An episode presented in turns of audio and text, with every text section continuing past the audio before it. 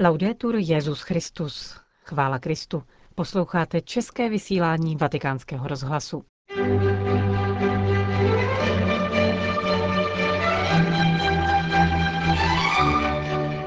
Milí posluchači, vítáme vás u rozhlasových přijímačů v pátek 16. března. Připravili jsme pro vás přehled aktualit z Vatikánu a pravidelnou páteční promluvu otce kardinála Tomáše Špidlíka.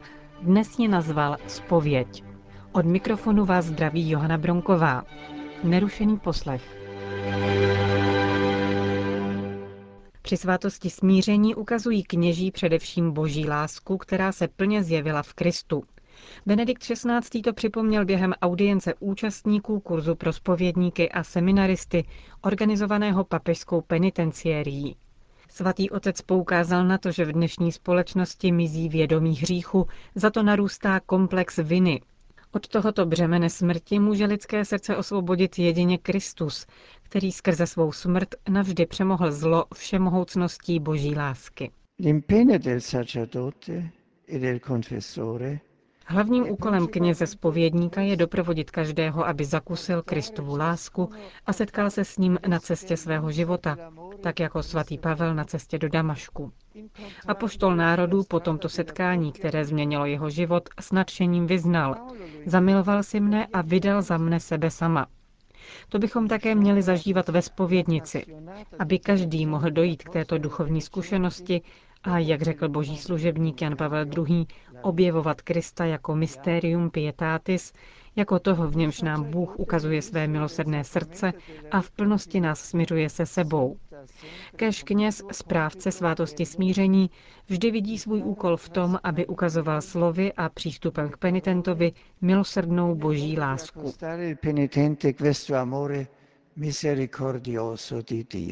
Benedikt XVI. dodal, že spovědníci sami mají stále usilovat o svatost. Musí se též držet magistéria v tom, co se týká morálky. Mají si uvědomovat, že zákon týkající se dobra a zla se neodvíjí od situace, nýbrž od Boha. Vatikán. Jedině respekt k morálnímu právu, které hájí důstojnost člověka, může zajistit mír a sociální pokrok. Papež o tom mluvil při setkání s novým peruánským velvyslancem u svatého stolce. 65-letý Alfonso Rivero Monsalve předal ve Vatikánu své pověřovací listiny. Benedikt XVI. připomněl křesťanskou historii Peru, země, která dala latinskoamerickému kontinentu první světce. Počínaje Toribiem de Mogrovejo, svatou růženou z Limy nebo Martinem de Porres. V dnešním světě překotných transformací stojí stát i církev před novými výzvami. Svatý otec zmínil dostupnost zdravotních služeb a vzdělání pro všechny, autentickou solidaritu a boj s korupcí. Církev uznává kompetence státu v sociálních, politických a hospodářských otázkách, řekl dále Benedikt XVI. Do jejího evangelizačního poslání patří hlásat pravdu o člověku, smyslu jeho života a konečném určení, kterým je Bůh. Církev usiluje o to, aby důstojnost lidského života od početí do přirozené smrti byla skutečně uznávána a chráněna, jak to také garantuje peruánská ústava. Vatikán. Blahoslavení tiší, neboť oni dostanou zemi za dědictví. Tento verš z Matoušova Evangelia zvolil za téma druhého postního kázání před svatým otcem a římskou kurií papežský kazatel otec Raniero Cantalamessa. Poukázal na jeho aktuálnost v rámci debaty o náboženství a násilí, která se rozvinula po 11. září 2001. Kazatel papežského domu zdůraznil, že evangelium nenechává žádných pochyb, jak interpretovat horské kázání. Varoval před pokusy očišťovat se z obvinění Friedricha Nietzscheho, jehož ideje měly výrazně protikřesťanský a pohanský ráz. Stali se inspirací nacistického programu, který v úsilí o pokrok a čistotu rasy usiloval o eliminaci celých národů. Ježíš učinil z mírnosti a nenásilí znamení pravé velikosti. Jestliže pohanství tvrdí, že slabý má být obětován ve prospěch silného, křesťanství naopak ukazuje silného, který se obětuje za slabého. Řekl v druhém postním kázání otec Raniero Cantalamessa. Vatikán. Cesta Benedikta XVI. do Brazílie proběhne ve dnech 9. až 14. dubna. Potvrdilo to vatikánské tiskové středisko. Detailní plán pouti zatím zveřejněn nebyl. V prohlášení je ale řeč o São Paulo a Parisidě a Garatingetě a o návratu papeže do Vatikánu 14. dubna. Některé pevné body návštěvy ale zveřejnila brazilská místní církev na internetových stránkách věnovaných pouti. Benedikt XVI. se mimo jiné setká s mládeží a navštíví františkánské středisko pro léčbu narkomanů. Hlavním důvodem papežské cesty do Brazílie je zahájení páté plenární konference episkopátů Latinské Ameriky a Karibské oblasti.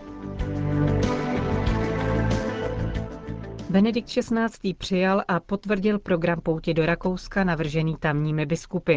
Informuje o tom závěrečné prohlášení včera zakončeného jarního zasedání Rakouské biskupské konference. Svatý otec přijede do Vídně 7. září. Na programu má nejprve modlitbu v centru města a setká se také s představiteli veřejného života. V sobotu 8. září se svatý otec odebere do Mariacel, kde bude předsedat Eucharistii u příležitosti 850. výročí tohoto poutního místa. Tam se také setká s kněžími. V neděli 9. září pak bude papež sloužit mši svatou ve vídeňském domu svatého Štěpána a toho dne večer se vrátí do Říma. Rakouští biskupové pozvali také mládež ze zemí střední a východní Evropy na mezinárodní pout do Mariacel ve dnech od 12. do 15. srpna letošního roku. Konec zpráv.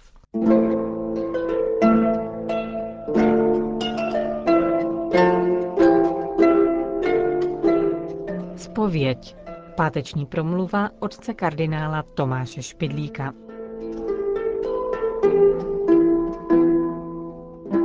Nevím, jaké byla národnosti a náboženství, ale chovala se nevychovaně jistá dáma, která si prohlížela římskou baziliku Pany Marie Sněžné. Viděl tam řadu lidí před spovědnicí. Ukazoval na ně pastem a smála se. Jaké asi měla ponětí o spovědi? To snad není ani zajímavé vědět. Daleko vážnější je otázka katolíka, který už nebyl dlouhá léta u spovědi, chtěl to napravit a proto se ptal, čeho je potřeba k tomu, aby se vyspovídal. Dostal stručnou odpověď. Lítost nad minulými hříchy a předsevzetí pro budoucnost. Příliš z té odpovědi nezmoucel. Jak bychom mu to ličtěji vysvětlili? Nezačínejme katechismem, ale obyčejným životem. Často je nám něčeho líto. Staviteli je líto, že nepočítal s pohybem půdy, když se dal do stavby domů. Ale všem dobrým lidem je líto i toho, že se například zachovali hrubě k někomu, že okřikli někoho, kdo za nic nemohl. Umět litovat svých chyb je začátek moudrosti. Jenom tak platí to, co se říká, že člověk se chybami učí. Udělá si totiž předsevzetí, že už po druhé to tež neudělá. Díváme-li se na spověď z tohoto hlediska, musíme uznat, že je to opravdová škola moudrosti a to v nejdůležitějším oboru, to je na poli mravní dokonalosti, na cestě k tomu, abychom se stali dobrými lidmi. Ale je to k čemu vede vždycky snadné? Lituje se chyby snadno, když se zjistí, jak jsme si uškodili. Máme i dobrou vůli postarat se o to, aby se to neopakovalo. Ale dobrá vůle se ukáže někdy velmi slabou. Nemocný na ledviny zjistí citelně, jak si uškodí, když si pochutná s přáteli na slivovišce. Ale přes všetku špatnou zkušenost zase si s přáteli popije a znovu naříká. V této situaci rozlišujeme lidi silné od slabochů. Silní dovedou své předsevzetí dodržet, slabí jenom na čas, někdy jenom velice krátko. Proto vede dobrá výchova k tomu, aby se posilovala vůle, aby se umělo dodržet slovo, aby byla předsevzetí pevná.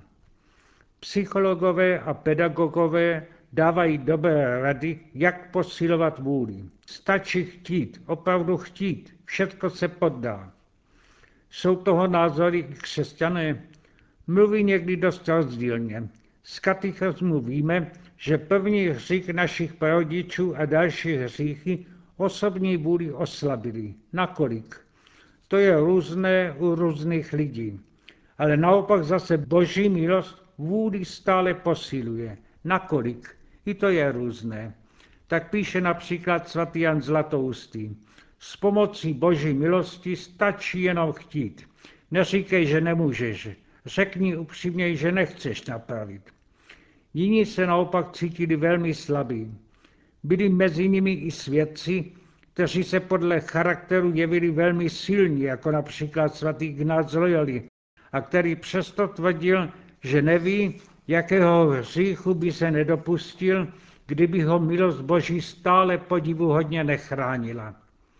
Nakonec pak uvedeme svatého Klaudia Colombier, který nachází svou pevnost jenom ve víře, že mu pán Bůh vždycky odpustí, kdykoliv se znovu a znovu dopouští morálních poklesků.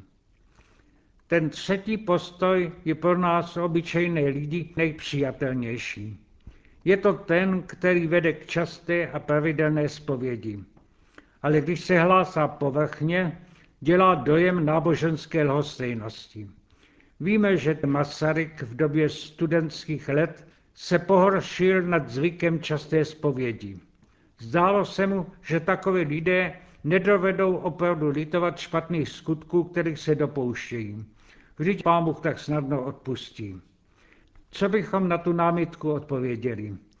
Je důležité si uvědomit velký rozdíl mezi chybami mravními a ostatními. Dorůstající chlapec se zachoval hrubě k matce. Zjistil, že ona tím trpí, že zaslzela. Litoval tedy své hrubosti, odprosil matku. Ta mu odpustila, je tedy zase všecko v pořádku. Ale protože je chlapec v době puberty často podražděný, dopustil se hrubosti zase znovu. Zase odprosí a zase je všecko v pořádku.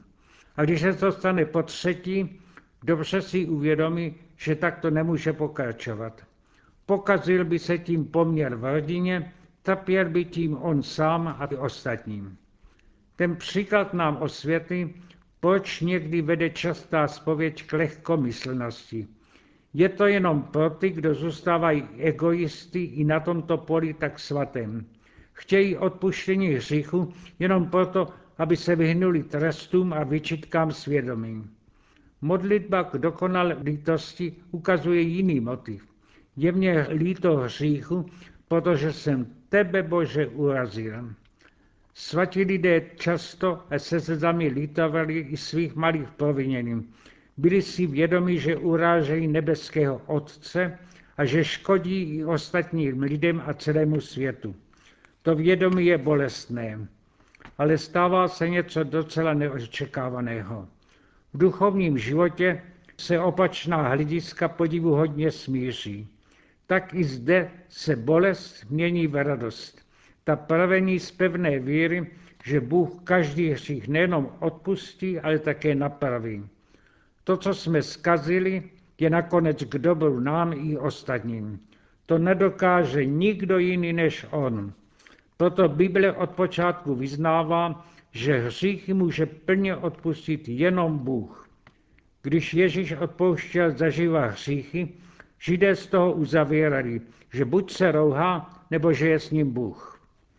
Pro křesťany je dobrá spověď právě tento druhý zážitek. Jsme sice slabí, jsme hříšní, ale je tu s námi Bůh. Jenom tak porozume výrazům, které se často opakují v nížské literatuře. Nikde nenajdeš větší útěchu, než v lítosti nad vlastními hříchy. Je to radostná bolest.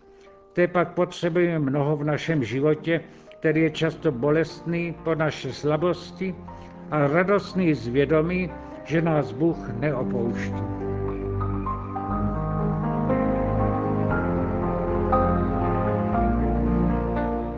Slyšeli jste promluvu otce kardinála Tomáše Špidlíka a s ní také končíme české vysílání vatikánského rozhlasu. Laudetur Jezus Christus.